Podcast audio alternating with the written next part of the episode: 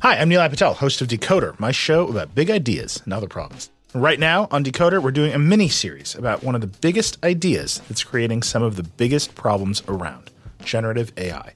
Our series dives deep into some of the most pressing issues surrounding generative AI, with expert Verge reporters covering the cutting edge frontier of the industry. How could copyright lawsuits completely upend large language models and image generators? How big a problem is AI generated misinformation for the 2024 election? And what kind of impact are AI chatbots having on human relationships? Decoder's AI series will help you understand what's going on, why, and where it might go from here. Tune in every Monday and Thursday for new episodes of Decoder wherever you get your podcasts.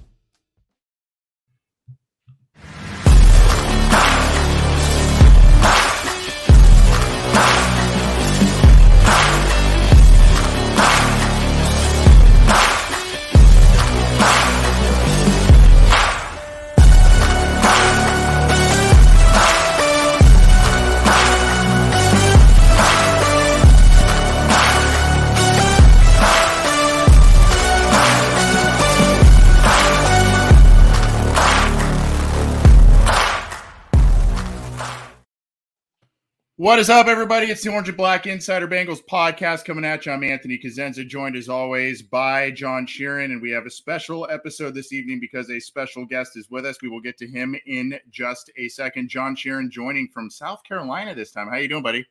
Yeah, I'm in Ken Anderson territory here in Hilton Head Island. As you can see, I've got a little burn on my face, but it's been nice. It's, it's been nice. Burn on your face, and that's that's okay. Uh, where you're you're looking you're looking healthy. You got the healthy glow going. It's all right. But as I mentioned and teased at the beginning, we have a very special guest, former Bengals defensive back, member of the 1988 Super Bowl team. You've seen him call games on CBS. You've seen him work with Pro Football Focus, and he is also now working with the BLEAV podcast network, the BLEAV in Bengals podcast, a great show with another Bengals defensive back, Pac-Man Jones. We have Solomon Wilcots joining us once again. It's been a couple years since he's been on the program. Mr. Wilcots, welcome to the show. How are you, sir? Guys, I'm doing great, and uh, thanks for having me on. Of course. I, I know you're a really busy guy. You're on the road. You mentioned you were coming from Colts camp. Want to definitely be cognizant of the time, but we want to get your take on a lot of different stuff as it pertains to the Bengals. And I'm just going to get right into it, and we'll start kind of going back into last year and kind of re- uh, fast forward into the into the present, I suppose. But how surprised were you at the Bengals' ascension last year to the Super Bowl? I mean, I, I figured personally they were going to be competitive, potential playoff team. We'll see. But they, uh, to me, they surprised a little bit, grew up a lot faster than I expected them to. Did you see this happening last year, or were you still thinking maybe it's a year or two away? Yeah, I, would suggest that I thought it was a year or two away. There's no doubt about that. Um, I had tremendous questions and doubts about the offensive line. I felt it was an inadequate group for the team to have any sort of consistent um, achievement. I, I, you know, I kind of after losses to the Jets and to the Chicago Bears, I was like, yeah, I told you so. You know, I was kicking myself and whatnot. Uh, the defense, um, well, I thought would be improved. I didn't think it would continue to just surge and grow the way that it did. And I think anytime you can beat the Chiefs twice within a span of a month and hold them to three points in the second half uh, of both games, uh, I, that's where the real overachievement came. And I don't think anyone could have predicted that part of it. Yeah, so then we get to free agency, and everyone knows that they're going to address the offensive line, and they did that with their free agency signings. Then they get to the draft, and a lot of people believe that they would take a cornerback early, but not many people pegged them to pick three defensive backs within the first five rounds, including two within the first couple of them. Were you surprised by that approach, and does it fit like where you saw that defense trending in terms of where they needed help? No, I, I thought that's exactly where they needed help. And not only that, uh, you needed players who could be multiple in terms of playing multiple positions that would be highly flexible, particularly in the sub packages, the nickel, the dime. Um, I, I felt we needed a younger corner in our group to develop after addressing that area of free agency and, and multiple years with Trae Waynes, Eli Apple, Chidobe Awuzie, um, Mackenzie Alexander. I thought it's time to draft and groom one. So Cameron Taylor Britt was that. Um, and obviously, Dax Hill at the back end of the first round, I thought was a huge get because of his versatility. Tycen Anderson is a bigger body guy, but still multiple uh, in terms of the positions that he can play. But all three guys clocked a sub four force in the range of four mm-hmm. three at the NFL scouting combine. So while we added versatility, we were also able to add speed to the back end. And the way that the Super Bowl ended, giving up the game winning drive, um, you know, I, I, felt like we could get better on the back end in our secondary. Well, I had a feeling you'd probably be pretty psyched about a handful of defensive backs being being picked by your old team there. Talking with Solomon Wilcots, former Bengals defensive back, member of the 1988 Super Bowl team, current host of the BLEAV in Bengals podcast with Pac Man Jones. Of course, you've heard his Emmy Award winning voice calling NFL games and has been around the game for a long time. And in that vein, Solomon, I want to get your take on the Jessie Bates situation. I think we all kind of saw this coming, but I'd really like to get your perspective as a former NFL defensive back, and you've been on the other side of the table calling games and and all of that. I just kind of want to get your perspective on the Jessie Bates holdout and and do you see this thing really bleeding into the regular season, or do you see him showing up when when it's really when the games really count and it, it's time to go? You know, uh, yeah. According to the collective bargaining agreement, he's well within his rights to sit out of camp um, in order to um, maximize his opportunity to inherit uh, to inherit the benefits of you know having the franchise tag placed on him as long as he shows up for game one, um, he can show up for week one. And uh, after week one, that entire contract is is guaranteed to him. Mm-hmm. So I, I, think he's going to do that. I think he's still trying to negotiate a deal. I think the Bengals are wanting to get a deal done, um, but uh, they haven't been able to reach it. So he decides he's going to sit out of training camp. Obviously, doesn't want to get hurt. Even if he was here, the Bengals wouldn't play them in the preseason anyway, right? Right. right. So I, I think it's it's kind of a stalemate. It's unfortunate. And now that the deal, Derwin James uh, just received, um, you know, the highest uh, contract ever paid to a, a, safety in NFL history. You should know that Derwin James and Jessie Bates have the same agent. So, yeah, um, yeah it, it's I think it's foreshadowing the things to come. We may be watching Jessie Bates, unfortunately, in the last year uh, with the Cincinnati Bengals. Yeah, and Bates was like, you know, he, uh, he, Bates was like us watching the preseason game, eh, kind of in the booth. He was in a little bit better seat, I think, a lot of us, but he was just watching that game. But there were a lot of other Bengals players that were playing in it. Eh, just watching that first preseason game, what were your takeaways from the guys that were maybe competing for those roster spots. You had Jackson Carman and Cordell Volson kind of battling out at left guard. Were there any players kind of on the back end of the roster that kind of caught your eye with the, with that first preseason game? Oh yeah, Kendric Pryor, man. I mean, yeah. it, was, it, it was incredible. You love the way he carried himself and the way he made plays. Um, they had a couple of the young receivers I thought really played well. You had to be impressed with Dax Hill. The game did not appear to be too big for him. Same with the rookie Cordell Volson. I thought he um, acquitted himself very well, showing that I think he, I think Jackson Carman's in a real battle um, if he's going to try to win the starting job at that left guard position. I, I think Cordell Volson is smart. He's tough. He's physical. Um, I like what he brings. He seems to love the game. It wasn't too big for him. But I can tell you guys, the real standout rookie is Zachary Carter. Mm. Pay attention to him now. The guy is phenomenal. We need uh, greater depth in terms of the rotation on our defensive line. I thought it was a huge selection uh, by Duke Tobin and the Cincinnati Bengals. I, think this guy is going to be a, a, a, good player for a very long time, and uh, he's going to exceed expectations. I think he's already caught the coach's eye, that's for sure. Talking with Solomon Wilcots, one of the hosts of the BLEAV in Bengals podcast, part of the BLEAV Podcast Network. He hosts that with Adam Pac-Man Jones, a great show, and we're grateful for his time joining us here on the Orange and Black Insider. Uh, Solomon, obviously preseason's a little different now, abbreviated now that they eliminated one of the games. You mentioned that the teams aren't really starting many of their starters, if if really any at all. Um, you know, we we saw a lot of backups and fringe roster guys in in the first game. Probably a lot of the same in the second, but I mean, are the goals still the same from an evaluation standpoint in your eyes and coaching standpoint? I mean, is, is it going to be a little bit of a carbon copy this week against the Giants, or do you see a little bit of tweaks here and there and and some different goals for the team in preseason week two? No, I think it's going to be exactly what you saw week one. you're, you're, you're going to see all the backup guys, all the rookies. I mean, those guys that I just mentioned, and the position battles that you have. I think those are the ones to pay attention to, and that's Jackson Carman and Cordell Volson. I think uh, Daxio is still going to get a lot of playing time um, because they need him to play multiple positions and line up in different places. Then they're going to get him out of there.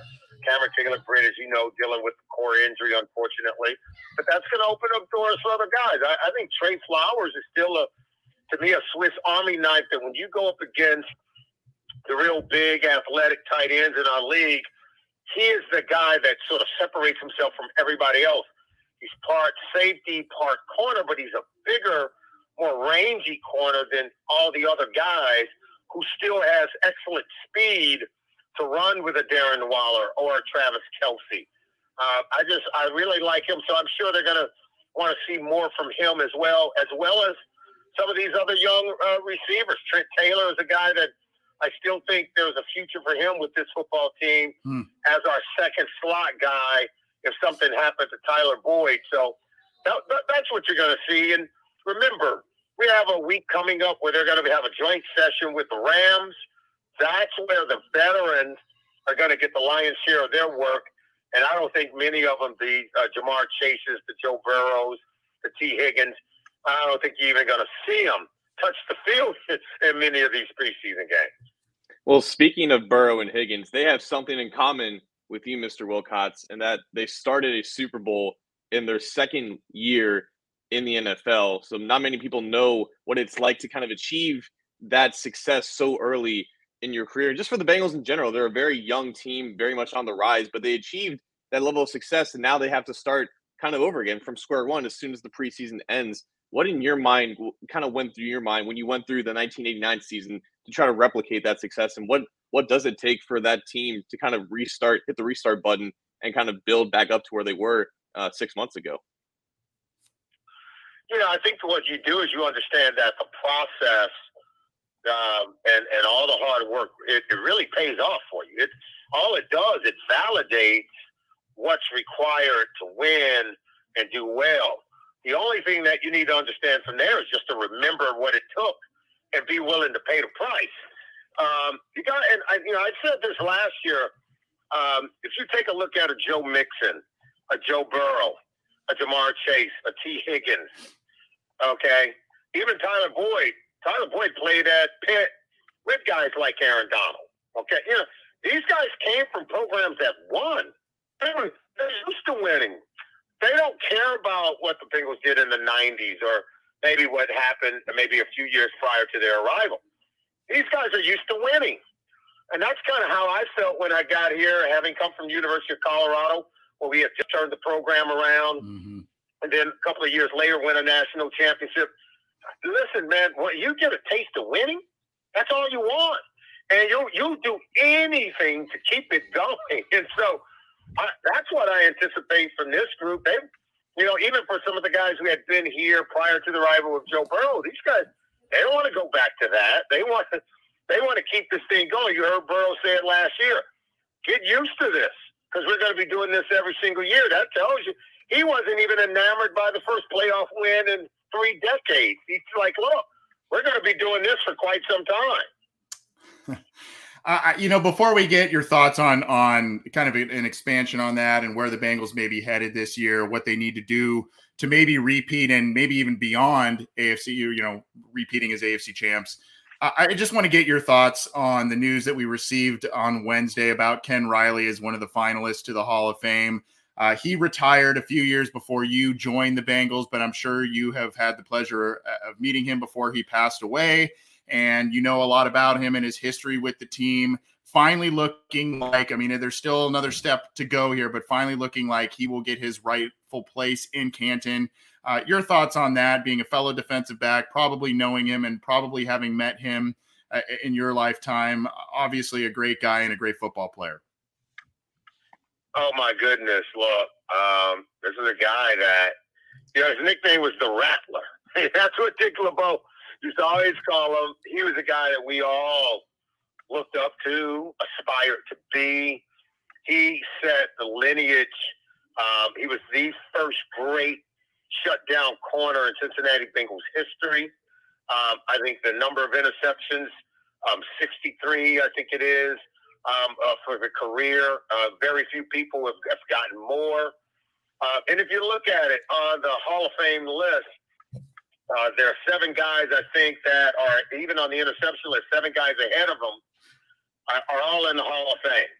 The next seven guys behind them are all in the Hall of Fame. Mm-hmm. He's the only one in that top 15 who isn't in the Hall of Fame, and and no one can explain why. No one can. This is the same thing that Kenny, um, you know, that Ken Anderson suffers from, right? Yep. For whatever reason, you know, we're not a big market team, but the Cincinnati Bengals had early success under Paul Brown when he came in. Everybody knows about Bill Walsh and the legacy that he built here. Dick LeBeau, the zone blitz started here. The West Coast offense started here. Mm-hmm. Paul Brown, great. For whatever reason, the lack of Super Bowl titles and maybe playing in the division with – like Pittsburgh's won so many, for whatever reason, it's it, the great players, right, have been overlooked. They only mm-hmm. have Anthony Munoz, and rightfully so, he should be in there. Uh, but I, I think it's a program and an organization that has been overlooked, and because they're writers who get to vote, if they didn't cover the team, or if they haven't covered the team back during periods of time when the great players flourished, they tend to be lost to history, and that's very unfortunate. Well, Solomon, before we hear about your uh, show and where to get it in uh, just a second here, what what do the Bengals need to do to repeat? Because they are they're now in a little bit of a different position than usual. They're usually the ones trying to keep up with the Joneses, but this year they are the Joneses, and all the AFC teams have kind of tried to emulate what they did and and uh, you know fight against what their roster, how their roster is built, and all of that. You mentioned how it is tough to repeat as AFC champions get back to the Super Bowl and win it. Uh, I guess your thoughts on where you know where this team's headed this year. I think a lot of people believe they'll be back in it, but it's not as easy as we all think it could can be, even with the roster looking as it does. You know, last year wasn't easy, right? It's like, yeah. I, I mean, here you go. We we were we lost two straight home games um, and then fell to seven and six. A season could have went anywhere after losing back-to-back home games to the Chargers and then the 49ers. And I mean, these games are hard to win. We lost games to two teams that the Jets mm-hmm. and the Bears. Yep. Right. Uh, but then we beat the Denver Broncos, and then you beat the Kansas City Chiefs, and you know, next thing you know, and the Raiders, and now we're looking a whole lot different. So I think the real key is even for the fans to understand winning in this league is hard, mm-hmm. and it's not gonna it's not gonna be easy. These games are gonna come down to the final moments. The kicks by Evan McPherson, every single one of them are gonna be needed, just like they were last year. The the margins in our league are razor thin, and you just got to keep stacking those moments late in games to close it out against no matter who you're playing. I don't care what the record is. It's going to be a dogfight. I don't care how, how bad they are, how good they are. Um, it's going to be a dogfight. And that's what you have to anticipate. And, you, and when some uh, lose, if you lose some and some slip away, you got to continue to believe in yourself and maintain confidence in your ability to go get it done. And I think the fans are going to have to maintain some confidence in this team and not get down on them if they have a moment or a game yeah. or a stretch of a couple of games where it doesn't turn out our way. Well, I can tell why you are an Emmy winner, Emmy winner, Solomon, because you use the word believe, and that is a great segue as we get you out of here because you are one of the hosts on the BLEAV in Bengals podcast with Pac Man Jones. And some exciting news with that. It's going to be airing on Bally Sports Ohio this year, uh, is the, is the rumor here. So, aside from finding it there, where else can you find the program? What do you got going ahead? And uh, we've we've long worked with Cam and the others at the BLEAV Network, and we've had great experiences working with him and them and all of the special guests. So, what do you guys got going on, and where can they find the show? Yeah, we have a great staff at, at the BLEAV uh, Podcast Network. All you have to do is go to BLEAV.com, B O E A V.com, or wherever you get your podcast, whether it's Apple or Spotify. You can also catch us across YouTube, um, Twitter, and Instagram. Uh, we're going to have fun this season. Um, we're going into our second year of the BLEAV in Bengals podcast. Um, it's also, as you said, it's going to be simulcast, going to air on Bally Sports Ohio, Channel 43, twice a week. Ooh. How about that on Tuesdays and Thursdays? And so Adam Pac-Man Jones and I, we get we're going to have great guests. Going to get the players on. Going to get the coaches on uh, to kind of keep you up to date on what's happening with the Bengals throughout the season. And we hope that we're going to go uh, all the way uh, to the Super Bowl in Phoenix, Arizona. So uh, we believe that the BLEAV in Bengal podcast is the go-to place for all of your Bengals coverage. Well, we appreciate it, Solomon. Uh, had had an opportunity to spend a little time with your co-host at the NFL Draft, and that was awesome. And this is awesome having you on the show. I told you this the last time you were on our show a couple of years ago. My brother was number 41 in high school because of you uh, on his football team. You were you were his guy, and uh, we can't thank you enough for joining us and giving us some time. Take care. I know you've been on the road. Appreciate your time, and we'll talk soon. Well, thanks for having me, and tell your brother I said keep up the face. And Take care, Mr. Wilcots. Appreciate it. Bye bye.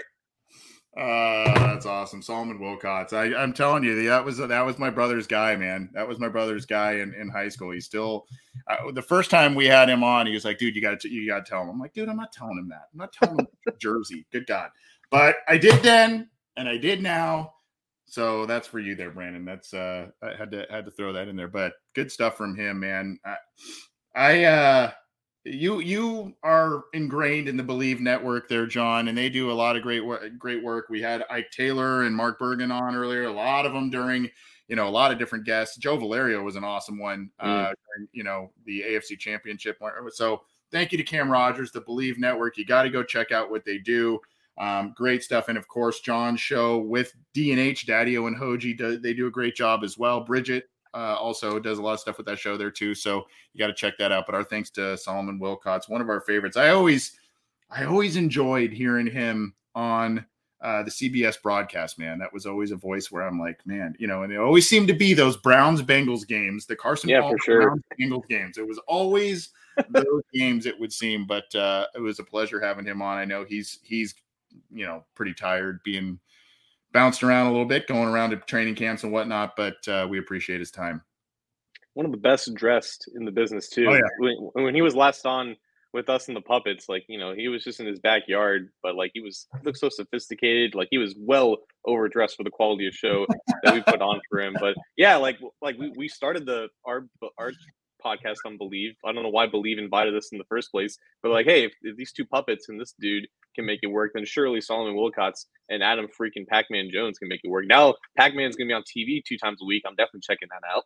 yeah, for sure. For sure. Pac Man, he, he's not a bad dresser either. In Vegas, he, no, was, he, was, uh, he was dressed to the nines as well, man. He was, he was decked out. Well, uh, thanks again to Cam Rogers at the BLEAV Network, and of course to Solomon Wilcots for joining us. Always a pleasure hearing from him, and hopefully we can get him on again soon, especially if the Bengals are doing similarly well this next season. And it seems like we're all kind of thinking that they will, but we'll we'll see what happens. More on that. And again, this is the Orange and Black Insider Bengals podcast, part of the Cincy Jungle Podcast Network. You can get this show. You can get Coach Speak and Chalk Talk. By the way, really cool episode uh, from Matt Minnick, bringing in our old buddy Zim Hude last week on that. You can get that show. Bengal Jim, for those who expected to see this show uh, uh, on a live stream, we're letting Jim and the boys have uh, a little bit of the limelight. We didn't want to step on toes with the live show there. They have a lot of special guests this week, as they have since they have joined our network over the past month, month and a half. So, talking football with Bengal Jim and friends, now part of the Cincy Jungle Podcast Network, as well as uh, our show and Coach Speak and Chalk Talk. You can get it on your favorite favorite audio streamer, whether that's iTunes, Stitcher, Spotify, Google Podcasts, iHeartRadio. So, go check that out, and of course, our show and the rest of them. we we kind of run our YouTube channels a little independently, so you want to go find those, subscribe, and click the bell to be notified when we go live, when new content is available, and all of that. So uh, we appreciate all the support there. Hi, I'm Nilay Patel, host of Decoder, my show about big ideas and other problems. Right now on Decoder, we're doing a mini series about one of the biggest ideas that's creating some of the biggest problems around generative AI. Our series dives deep into some of the most pressing issues surrounding generative AI, with expert Verge reporters covering the cutting edge frontier of the industry. How could copyright lawsuits completely upend large language models and image generators? How big a problem is AI generated misinformation for the 2024 election? And what kind of impact are AI chatbots having on human relationships? Decoder's AI series will help you understand what's going on, why, and where it might go from here. Tune in every Monday and Thursday for new episodes of Decoder wherever you get your podcasts. Support for this episode comes from Viator. Sure, a good souvenir is always fun but it's the experiences that people love the most about traveling. When you get back home, that t shirt might fade and that snow globe might break, but it's those once in a lifetime memories that will last. Viator is a website and app where you can book travel experiences like architectural sightseeing, snorkeling excursions, sunset cruises, and so much more. With Viator, you can reserve everything from simple tours to thrilling adventures with over 300,000 bookable experiences in 190 countries. Whether you're a foodie, a history buff, or an adrenaline junkie, there's something for everyone. Plus, Viator's travel experiences have millions of real traveler reviews, so you can have the information you need to book the best activities for your trip. When you book a travel experience with Viator, there's always flexibility and support with free cancellation, payment options, and 24 7 service. Make memories that will last forever with Viator. Download the Viator app now and use code Viator10 for 10% off your first booking in the app. One app, over 300,000 travel experiences you'll remember. Do more with Viator. Let's get to a little news and notes before we kind of break down a little bit of the Cardinals game. I guess as much as you can with a week one preseason game. And then we'll talk a little bit about the next game. But uh, as I mentioned in the interview with Solomon, Ken Riley now making that step. Basically, you would think that he is essentially in the Hall of Fame at this point. Um, makes the the final three uh, of the of the breakdown there, and I know his family is psyched. We we spoke to his son last year, really about this time of uh, of year. Uh, because of the Ring of Honor thing, and what I what I think is noteworthy, some people have pointed it out. I noticed it on the tweet from the Pro Football Hall of Fame, John. It specifically mentions Bengals Ring of Honor as his credentials to moving forward in the Hall of Fame. I found that to be very poignant. I found that to be something that stands out and say, uh, you know, where we say, "Wow, that thing has an impact." We we we thought it could, we thought it would, but that seems to point directly to that endeavor making an impact in this in this manner for a guy like Ken Riley. Hopefully, it's making up for the fact that they didn't include him in the post mortem. Oh uh, God, yeah. Years ago. So oh. whatever whatever they can do, they definitely should. I will say with, with Riley, so he, I don't believe he made a Pro Bowl, and I believe he made like one All Pro, and obviously he had the 65 interceptions. So I do, I do feel like it, it, was like the Hall of Fame kind of going down the list of like whatever accolades, what, whatever common accolades people use when uh, promoting or like like the resume of some of these Hall of Fame hopefuls. So it was definitely cool to see like that being listed on there, especially because it's pretty brand new, I guess, as well. Uh-huh. And yeah, like, and I believe that was something that was mentioned um, a few years ago, like when when Riley was in the conversation and when he was being neglected from the Hall of Fame. Like, well, if the team doesn't even want to honor him, then why should the Hall of Fame honor him? So, just to see, I think Mike Brown's reaction, like his genuine um, enjoyment and joy of this news, I, I think. In, in his mind, like the whole Ring of Honor endeavor was definitely worth it just to get these guys the proper recognition that they deserve because whether or not Ken Riley ends up in the Hall of Fame, he's still one of the best players of his era. It's especially at that position to record that many that many interceptions. I I do want to eventually talk to some people who watched him and played with him during that time to go beyond just the interceptions because the interceptions get talked about like a ton, but there was so much more to his game that I feel like we don't talk about enough or we don't really know about enough. And I think as this process continues and when the, the nominations, the final nominations are announced, I think we'll learn a lot more about the life and the career of Ken Riley. And this is, uh, like you said, just a phenomenal next step in that process because even if he isn't the the final, the, the one senior um, selection this year, being a finalist at all definitely points towards like him getting in the, in the near future. Right.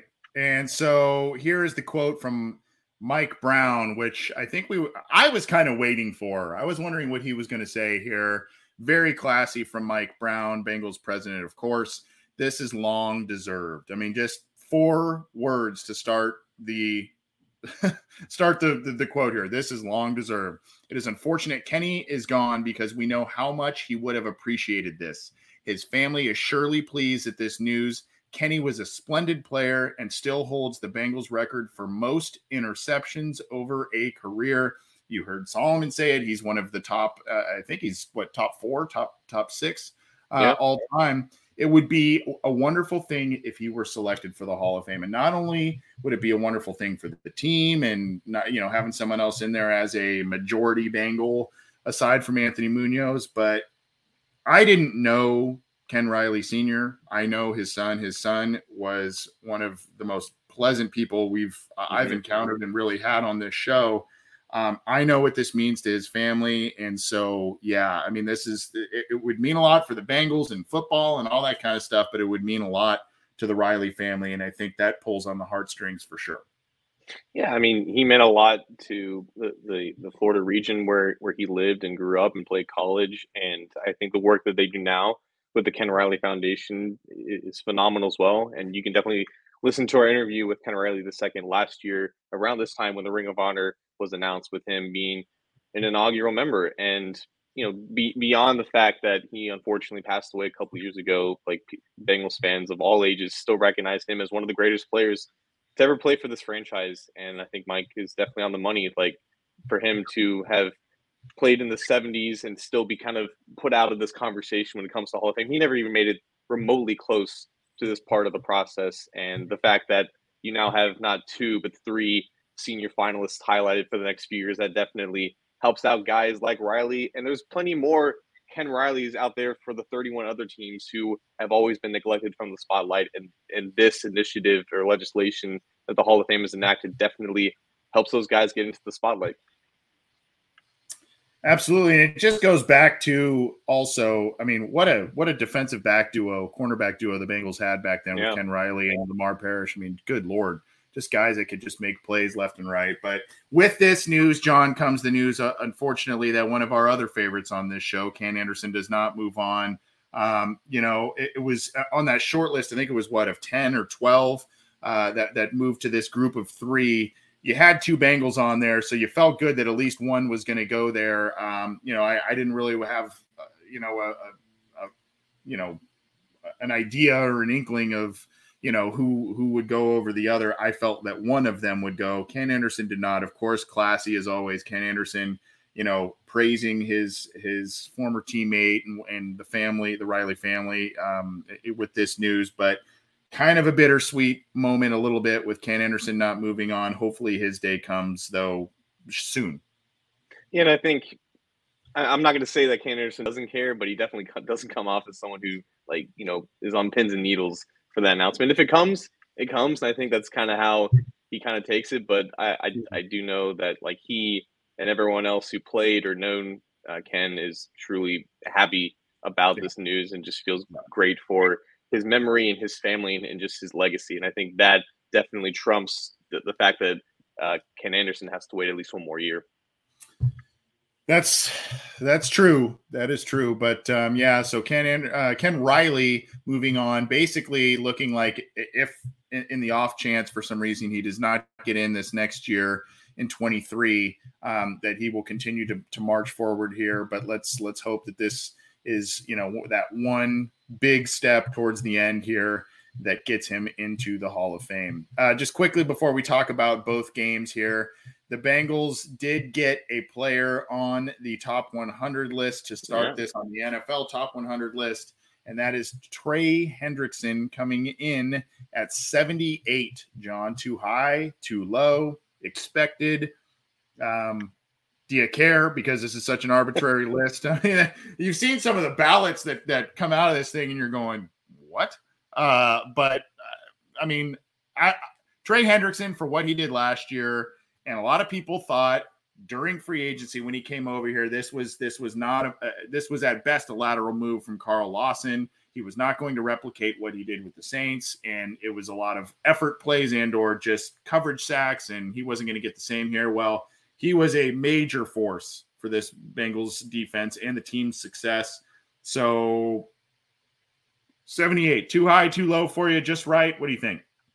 Well, he was 73, I want to say, in last year's list when he first Sounds popped right. off with, with the Saints. And I think the, the fact that he had that many sacks, like players look, I think, at those basic uh, statistics when just when they look around the league. And they also, you know, they watch film at, at their specific position. So if a guy like Hendrickson is kind of making his name known and getting a lot of sacks, then initially, yeah, he's going to pop up on those ballots, which is why he was 73. And I think there were a lot, there was confusion, I, I think, with the fact that he had like an, an, even better year and he made like a run to the Super Bowl and he was dominant during the postseason. I think people were confused at the fact that he wasn't necessarily higher. But you got to remember, like the players, like their job isn't to evaluate other players. Like they just see him having a similar year to the one that he had last year. They're like, yeah, this guy's still that dude. So they're probably going to place him in the same parts of their ballot that they did last year, which is why I think he got basically the exact same ranking or just a little bit lower. You, you got to remember like these players again like they're they're they're just doing their jobs as as players and just focusing on themselves and their teammates and whatnot. And when they're putting together this this ballot it's it's i think for the most part like their friends or just guys who play similar positions or just the very very best at some of those positions that everyone knows. And i don't think anyone is going to put hendrickson over the likes of Myles garrett or tj watt or right. the Bosa brothers or, or those guys. And those guys deserve to be higher than Hendrickson and on the list as well. So it doesn't really shock me that Hendrickson didn't really jump on the list, but it does it doesn't surprise me that he was on the list anyways, because when we talked about this about a month ago, we, we both kind of agreed that he was going to find the list and be one of the handful of Bengals too. So it, I think it, it fits about right considering how this list gets put together because it's not it's not put together by people who whose job is to watch football. It's put together by people who just play the game. Right. Uh, you know, I I think he deserves maybe to be a little bit higher on this list. I mean, you mentioned a lot of names, obviously that goes up there, but um, you know, I'm not surprised where he landed. I, I, just felt what he meant to this team last year and the addition that he was was unbelievable. Just stepping in and oh, let me just get you double digit sacks this year, right. and I mean, it's just uh, it's like oh wow, and it just goes with again the trend of the Bengals hitting on the vast majority of their big free agent signings, and then of course hitting on a lot of their high draft picks in recent years as well in big ways, and so it, you know it pays off there. But uh, you know obviously the the star skill position guys for the Bengals, Burrow, Chase, etc., will probably be higher, higher, higher up this list, um, and and maybe even higher than we expect. We'll see, but uh, more to come here on the NFL Top 100. But Trey Hendrickson is on that list, and we'll break it down a little bit more as more Bengals inevitably fall on that list. All right, let's talk about the Bengals' loss to the Cardinals. Um, you know, again, wins, losses. It's not. It's hard, weird to say, especially in professional sports, but not really a way you gauge things this time of year. You gauge development. You gauge um, you know how fast some of the rookies and whatnot are, are catching up to game speed and all of that kind of stuff.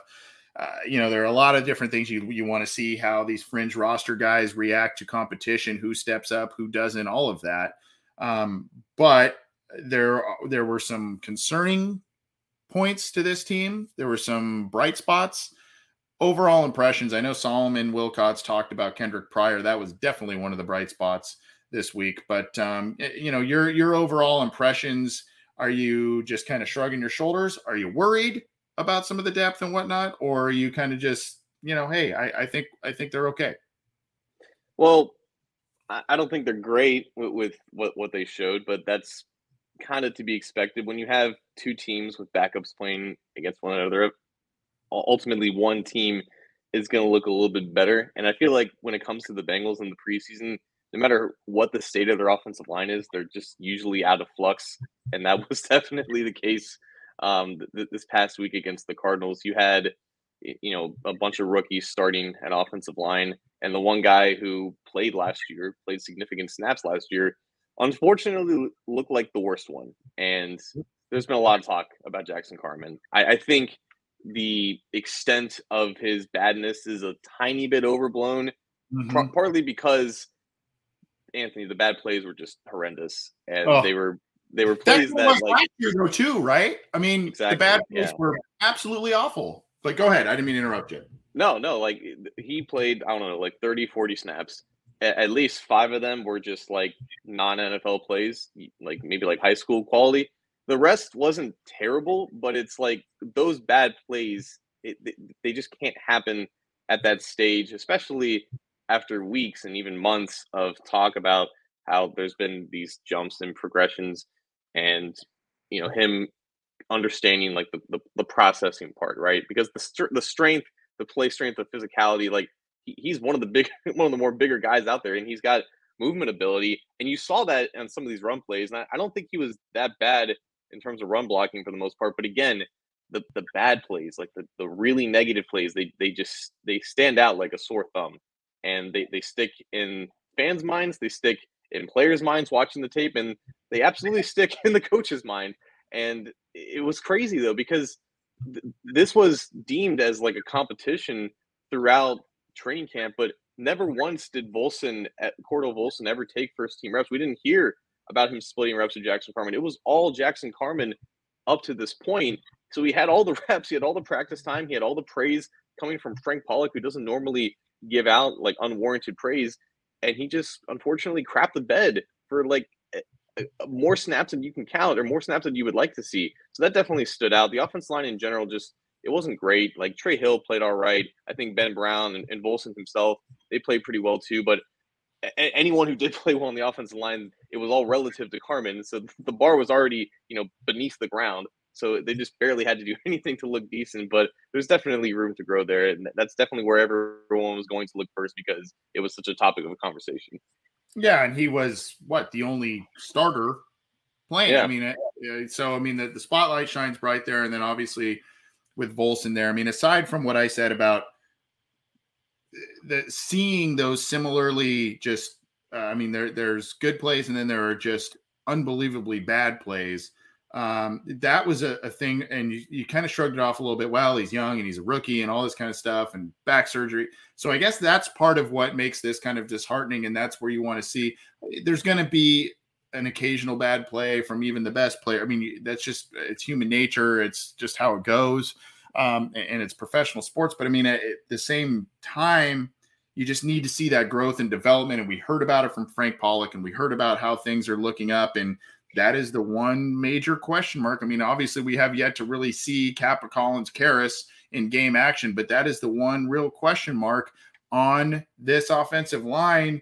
And then when you see Volson come in and play well and use better technique and everything, um, you know, it, it just kind of raises your eyebrows a little bit. Now, Volson came in afterward, and so he's playing, you know, against guys that are further and further down the depth chart than is Carman. But the Bottom line is the guys going up against Carman in all likelihood aren't as good as what he would see as a starter in regular season games uh, uh in the you know in the regular season. So I mean, it's just it's it's a little cause for concern. That is for sure. It it is a little bit, I guess, relieving to see that Volson is stepping up in the way that he did, but that's kind of obviously where the biggest spotlight was there. I know you love talking about this player, Thaddeus Moss. There were a couple of catches that he made and nice, nice plays that he made in the receiving game, but two killer penalties that negated big plays on holds. And so that obviously has to go into that. And so he's got to show a little bit more in a weak position group too. I'll tell you what, Chris Evans was listed as one of the betting favorites to date Kim Kardashian as as uh, her next boyfriend because they mixed up like with the actor Chris Evans. So somehow the Bengals Chris Evans ended up with betting odds to date Kim Kardashian. In the first game that this happens, Chris Evans pops off for a 60 yard touchdown and has another touchdown, and Thaddeus Moss gets called back for holding on both plays. I'm pretty, I think Thaddeus Moss is a thing for Kim K, and he didn't want uh, Chris Evans to kind of take the spotlight there.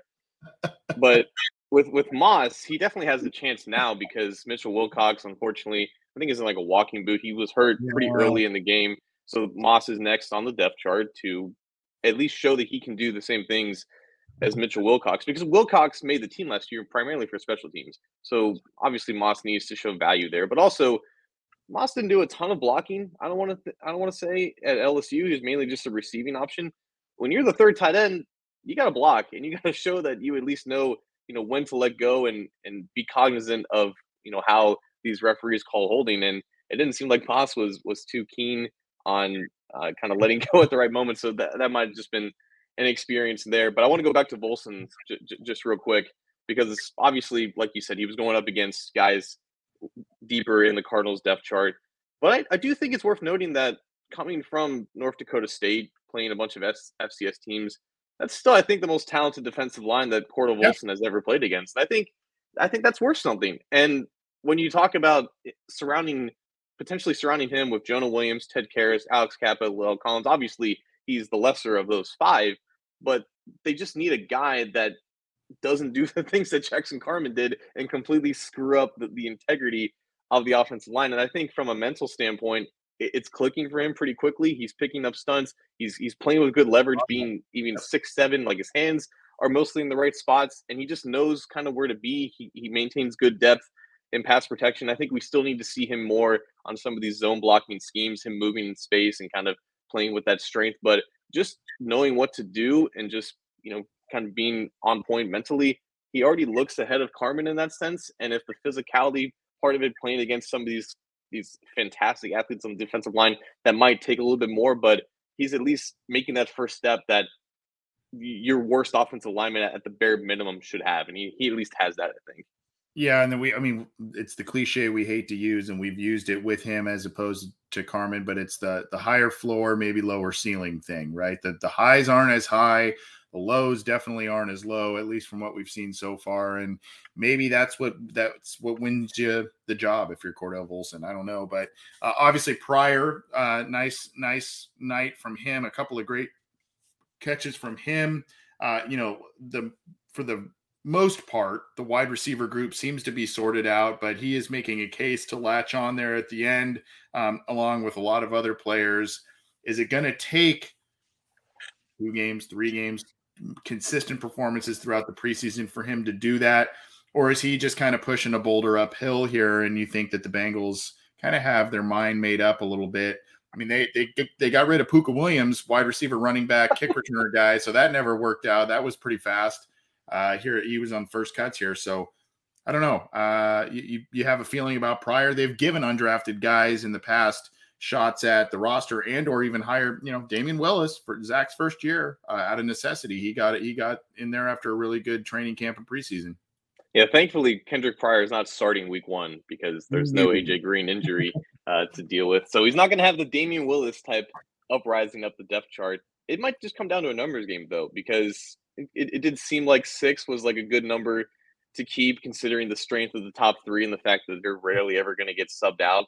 So with Pryor, you're looking at okay, is he is he going to be the sixth guy, or are they going to are they going to keep seven just because of him? And I, I do think it'll take more than just one preseason game and specifically one drive with Drew Plitt at quarterback to, for him to make the team. But the, the dynamic here is interesting because you had Trent Taylor also having like the second best, the clear 2nd best mm-hmm. game as a receiver, and he's still not screwing up as a punt returner.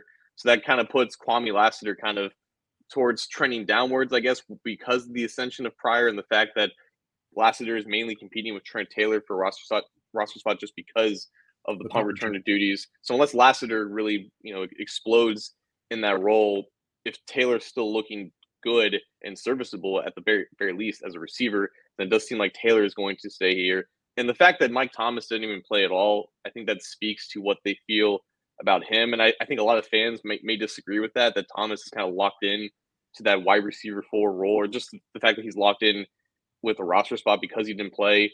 Like I feel like that kind of means something. And Stanley Morgan's still here under a two-year contract, and they love his special teams value. So it does seem like the top six with Taylor, Morgan, and Thomas being like the back three. It seems like that's kind of in, in place right now. And unless Taylor completely screws up as a punt returner, then I, I don't I don't see room to keep Pryor if they go six. They would just probably have to go seven there. Good problem to have. Uh, as after some questions down at the bottom of the depth chart, there, good problem to have for sure. Support for this podcast comes from Smartwater. Life moves pretty fast. Are you drinking water that can keep up? Smartwater Alkaline has everything you need to stay hydrated, no matter where your day takes you. Whether you're pitching a tent or your next big idea, Smartwater Alkaline can help you perform your best. It delivers a pure, crisp taste that makes it the perfect chaser after a big workout. Elevate how you hydrate and pick up a Smartwater Alkaline today. To learn more, visit drinksmartwater.com. But let's transition now into this week. Uh, you, we heard Solomon Wilcots earlier this episode talk about how it's probably going to be a little bit of a carbon copy type of game with goals and players that we'll watch and all of that. Again, it's going to be a lot of let's watch Jackson Carman, Cordell Volson. Let's watch who steps up potentially at the tight end group.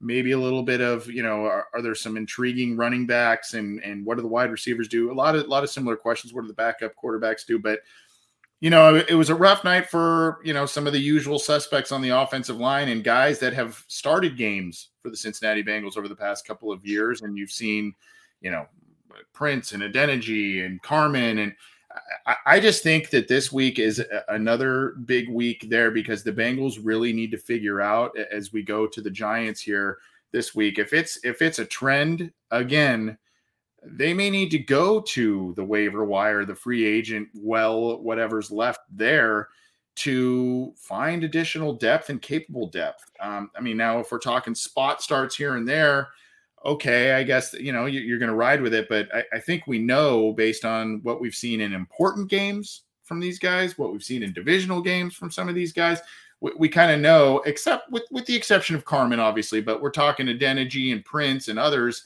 that have now been around and started a decent amount of games. Yeah, they're still on the younger side, but again, it's this concept, John, of showing development, showing growth, and it just kind of seems that there's a lot of treading water there in terms of performance.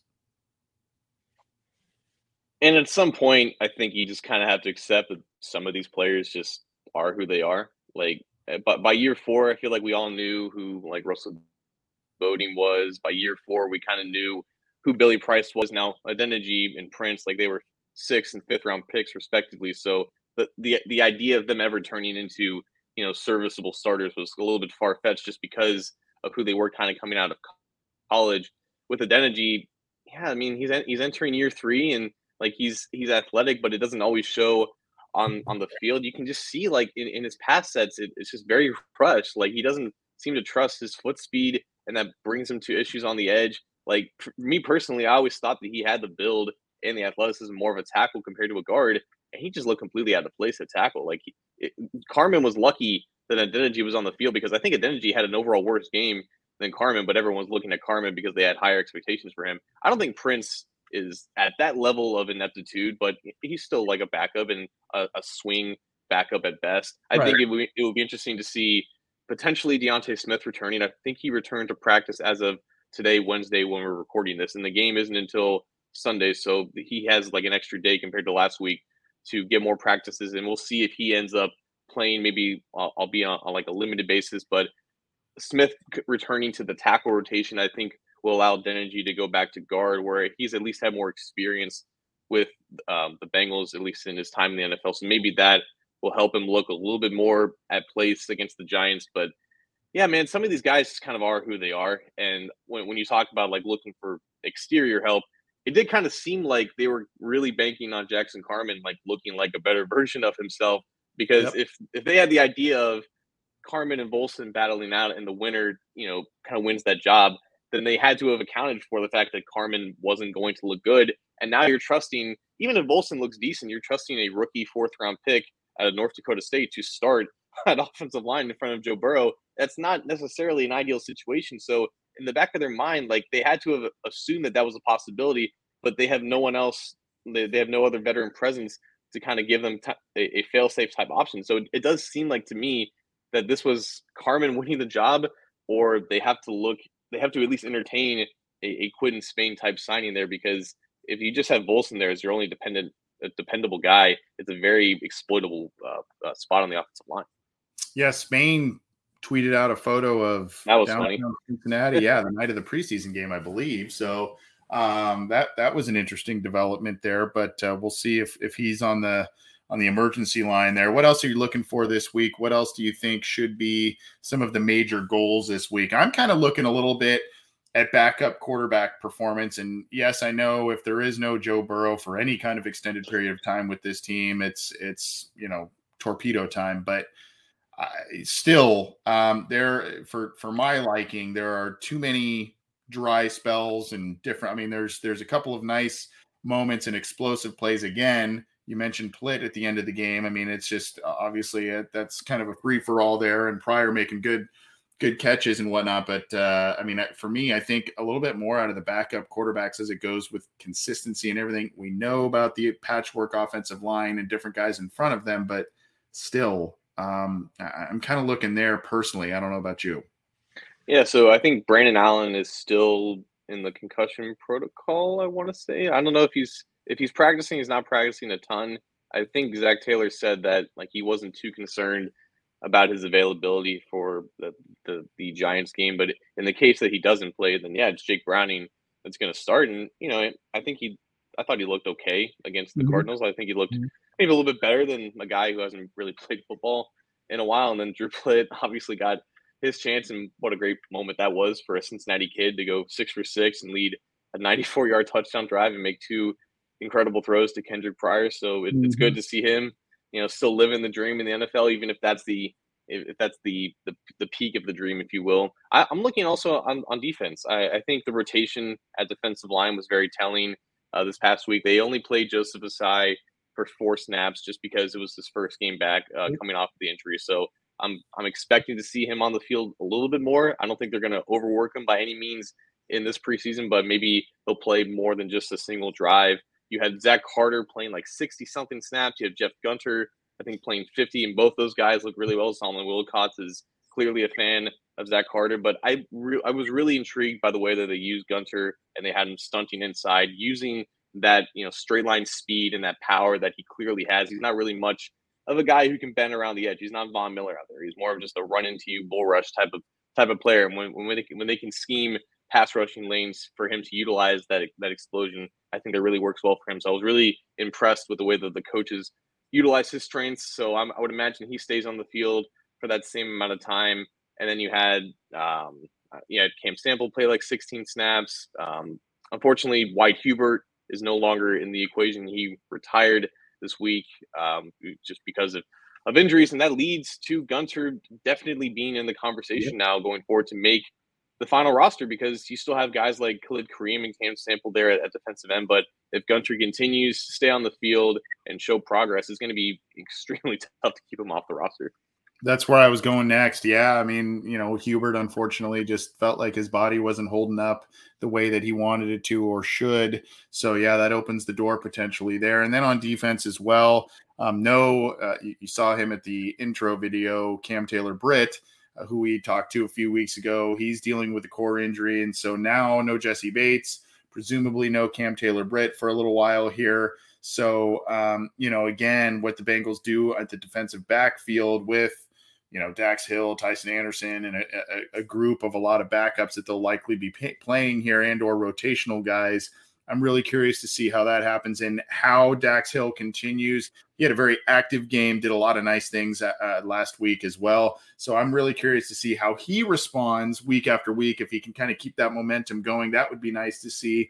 And then what the Bengals do in the in the absence of, you know, again Bates. I know Hill's kind of that swing guy uh, Taylor Britt and and others, you know, they're going to need to again kind of show some depth and show that some of these young guys belong on this roster and can play. Yeah, so you had Allan George, uh, an undrafted rookie, I think, start the game and play basically the entire game, and he was very up and down. I saw him be a little flat-footed on some of those routes that he probably should have been more reactionary to. But you still have guys like Delonte Hood uh, backing up uh, Tre Flowers, who also started and only played like 10 snaps.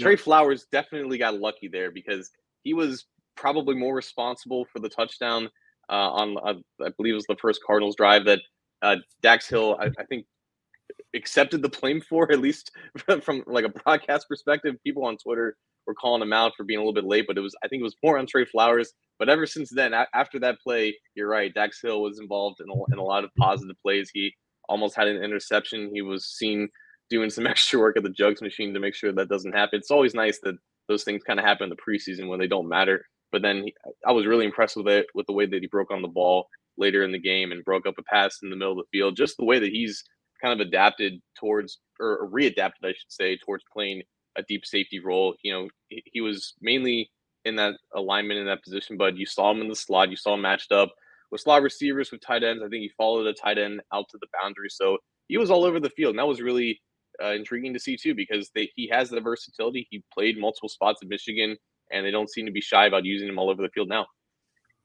That's what you want out of the out of the guy, and then hopefully, you know, you, you get all hands on deck with Jessie Bates back for the regular season, and Taylor Britt heals up, and then you know you've kind of got the the full crew there, which in the the grand design that is in the mind's eye of Lou Anarumo comes to fruition there. Anything else about this game? Any other players? Let's let's talk about a couple. I mean, we we know Volson and Carman, right? You talked about some position groups. Anybody else besides Gunter and others that you may be keeping a real close eye on this week? Um, you know, I backup running backs, maybe. Uh, I don't know. Uh, any others that you're looking at that we should close with? Well, if you blinked on Friday, you probably missed Tyler Shelvin. He was out there for a grand total yeah. of one snap. I was yeah, I was just saying maybe two. I thought it was one, but maybe two. Yeah. Well, what's what's the deal, man? Like he's he's presumably the the backup of of Tupou.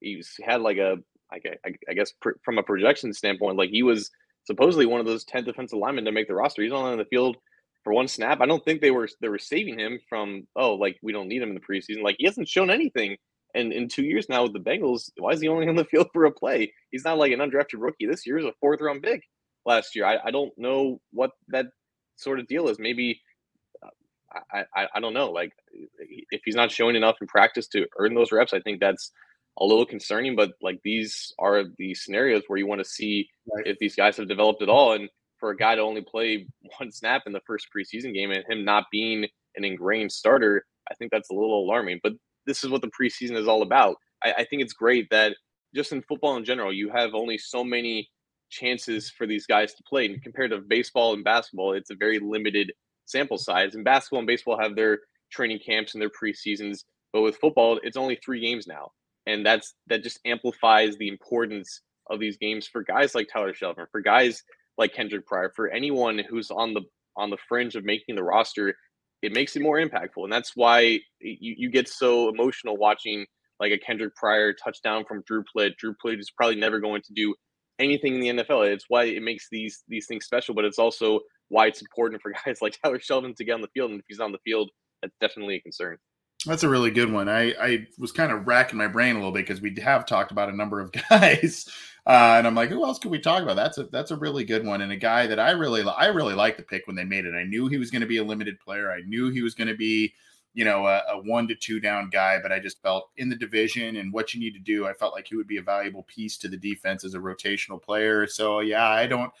When I saw the snap count, I was like, why? Was there something that happened there? And injury wise, was there something, you know, and it's not, doesn't appear to be that. It just appears to be that they just played him for a snap and that was that. so I, I, I'm, I am too curious about what he will do in these next two games here. And I think he's one of those guys that we all assumed was safe, and he's got to show a little bit more. To your point, I like you said, I, th- I think he's got to show a little bit more to this staff. Well, the Bengals take on the Giants on Sunday night. We'll be back to break that down along with a lot of other stuff that we've got coming at you this week on the Orange and Black Insider. We're going to do, we, we waited for a variety of reasons. We waited. We're going to do happening headlines on Friday. We're going to do that one then. So we'll get, we'll get you there. And we've got, obviously, we had a special show tonight. And then next week, John, we have Mr. Sam Hubbard joining us. We thought he was going to join yeah. us this week.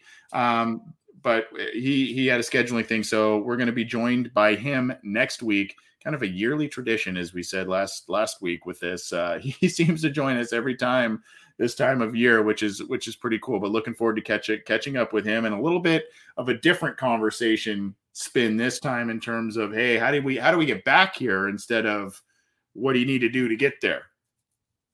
Yeah, um, we've talked to him uh, after his second year, after his third year, and now he's representing, I believe, a different organization in the process as well. He's he's all over Cincinnati, man. Like like it, it's nice to see a guy from Cincinnati who's grown up here, who wants to stay here. It's it's nice to see him, you know, kind of spotlighted with, with some of these organizations. And we're definitely excited to talk with them again.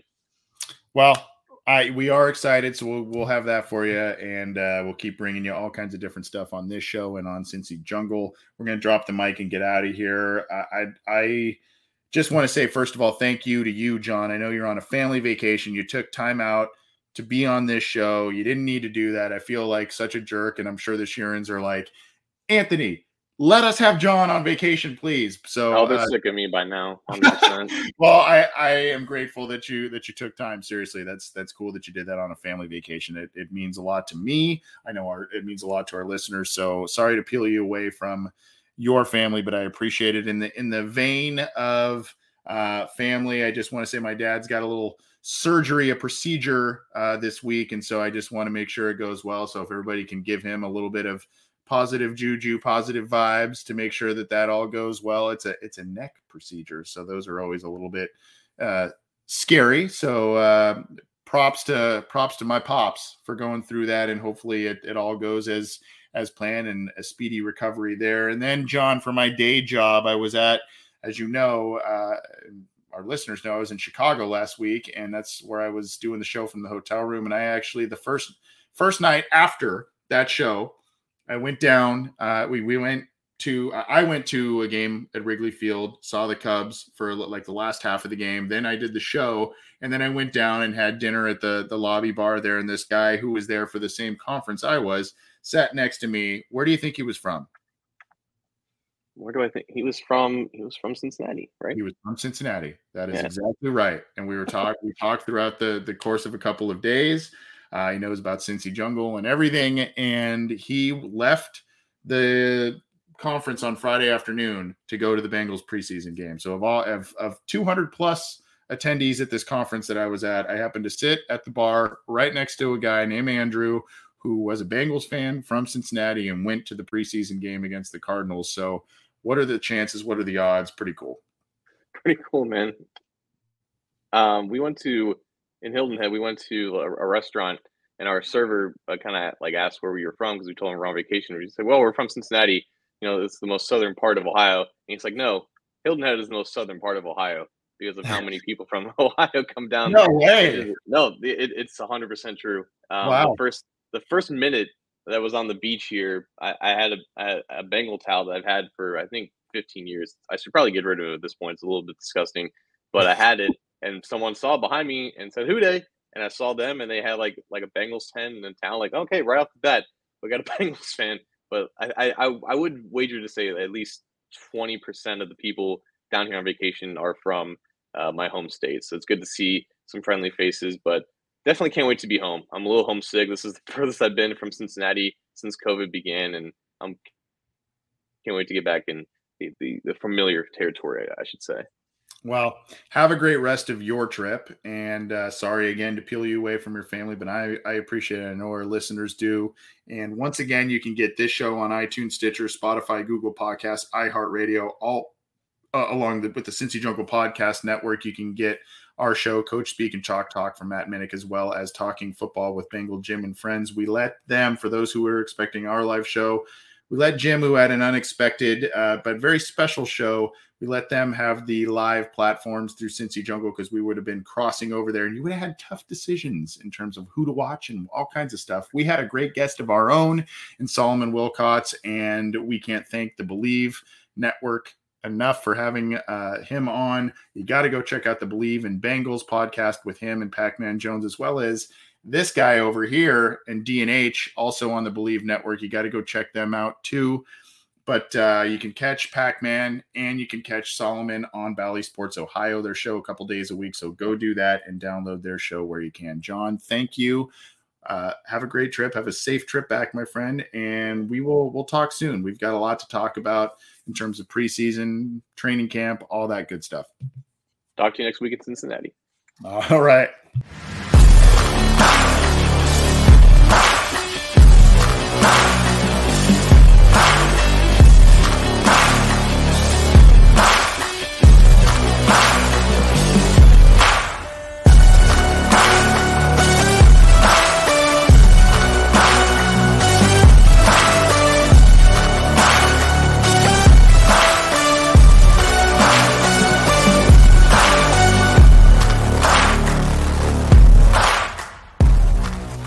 Hi, I'm Nilay Patel, host of Decoder, my show about big ideas and other problems. Right now on Decoder, we're doing a mini series about one of the biggest ideas that's creating some of the biggest problems around generative AI. Our series dives deep into some of the most pressing issues surrounding generative AI, with expert Verge reporters covering the cutting edge frontier of the industry. How could copyright lawsuits completely upend large language models and image generators? How big a problem is AI generated misinformation for the 2024 election? And what kind of impact are AI chatbots having on human relationships? Decoder's AI series will help you understand what's going on, why, and where it might go from here. Tune in every Monday and Thursday for new episodes of Decoder wherever you get your podcasts. Support for this podcast comes from Smartwater. Want to get a little more from every sip? Smartwater Alkaline doesn't just taste crisp and pure, it's loaded with everything you need to perform at your best, whether you're running marathons or boardroom meetings. Elevate how you hydrate and pick up a Smartwater Alkaline today. To learn more, visit drinksmartwater.com.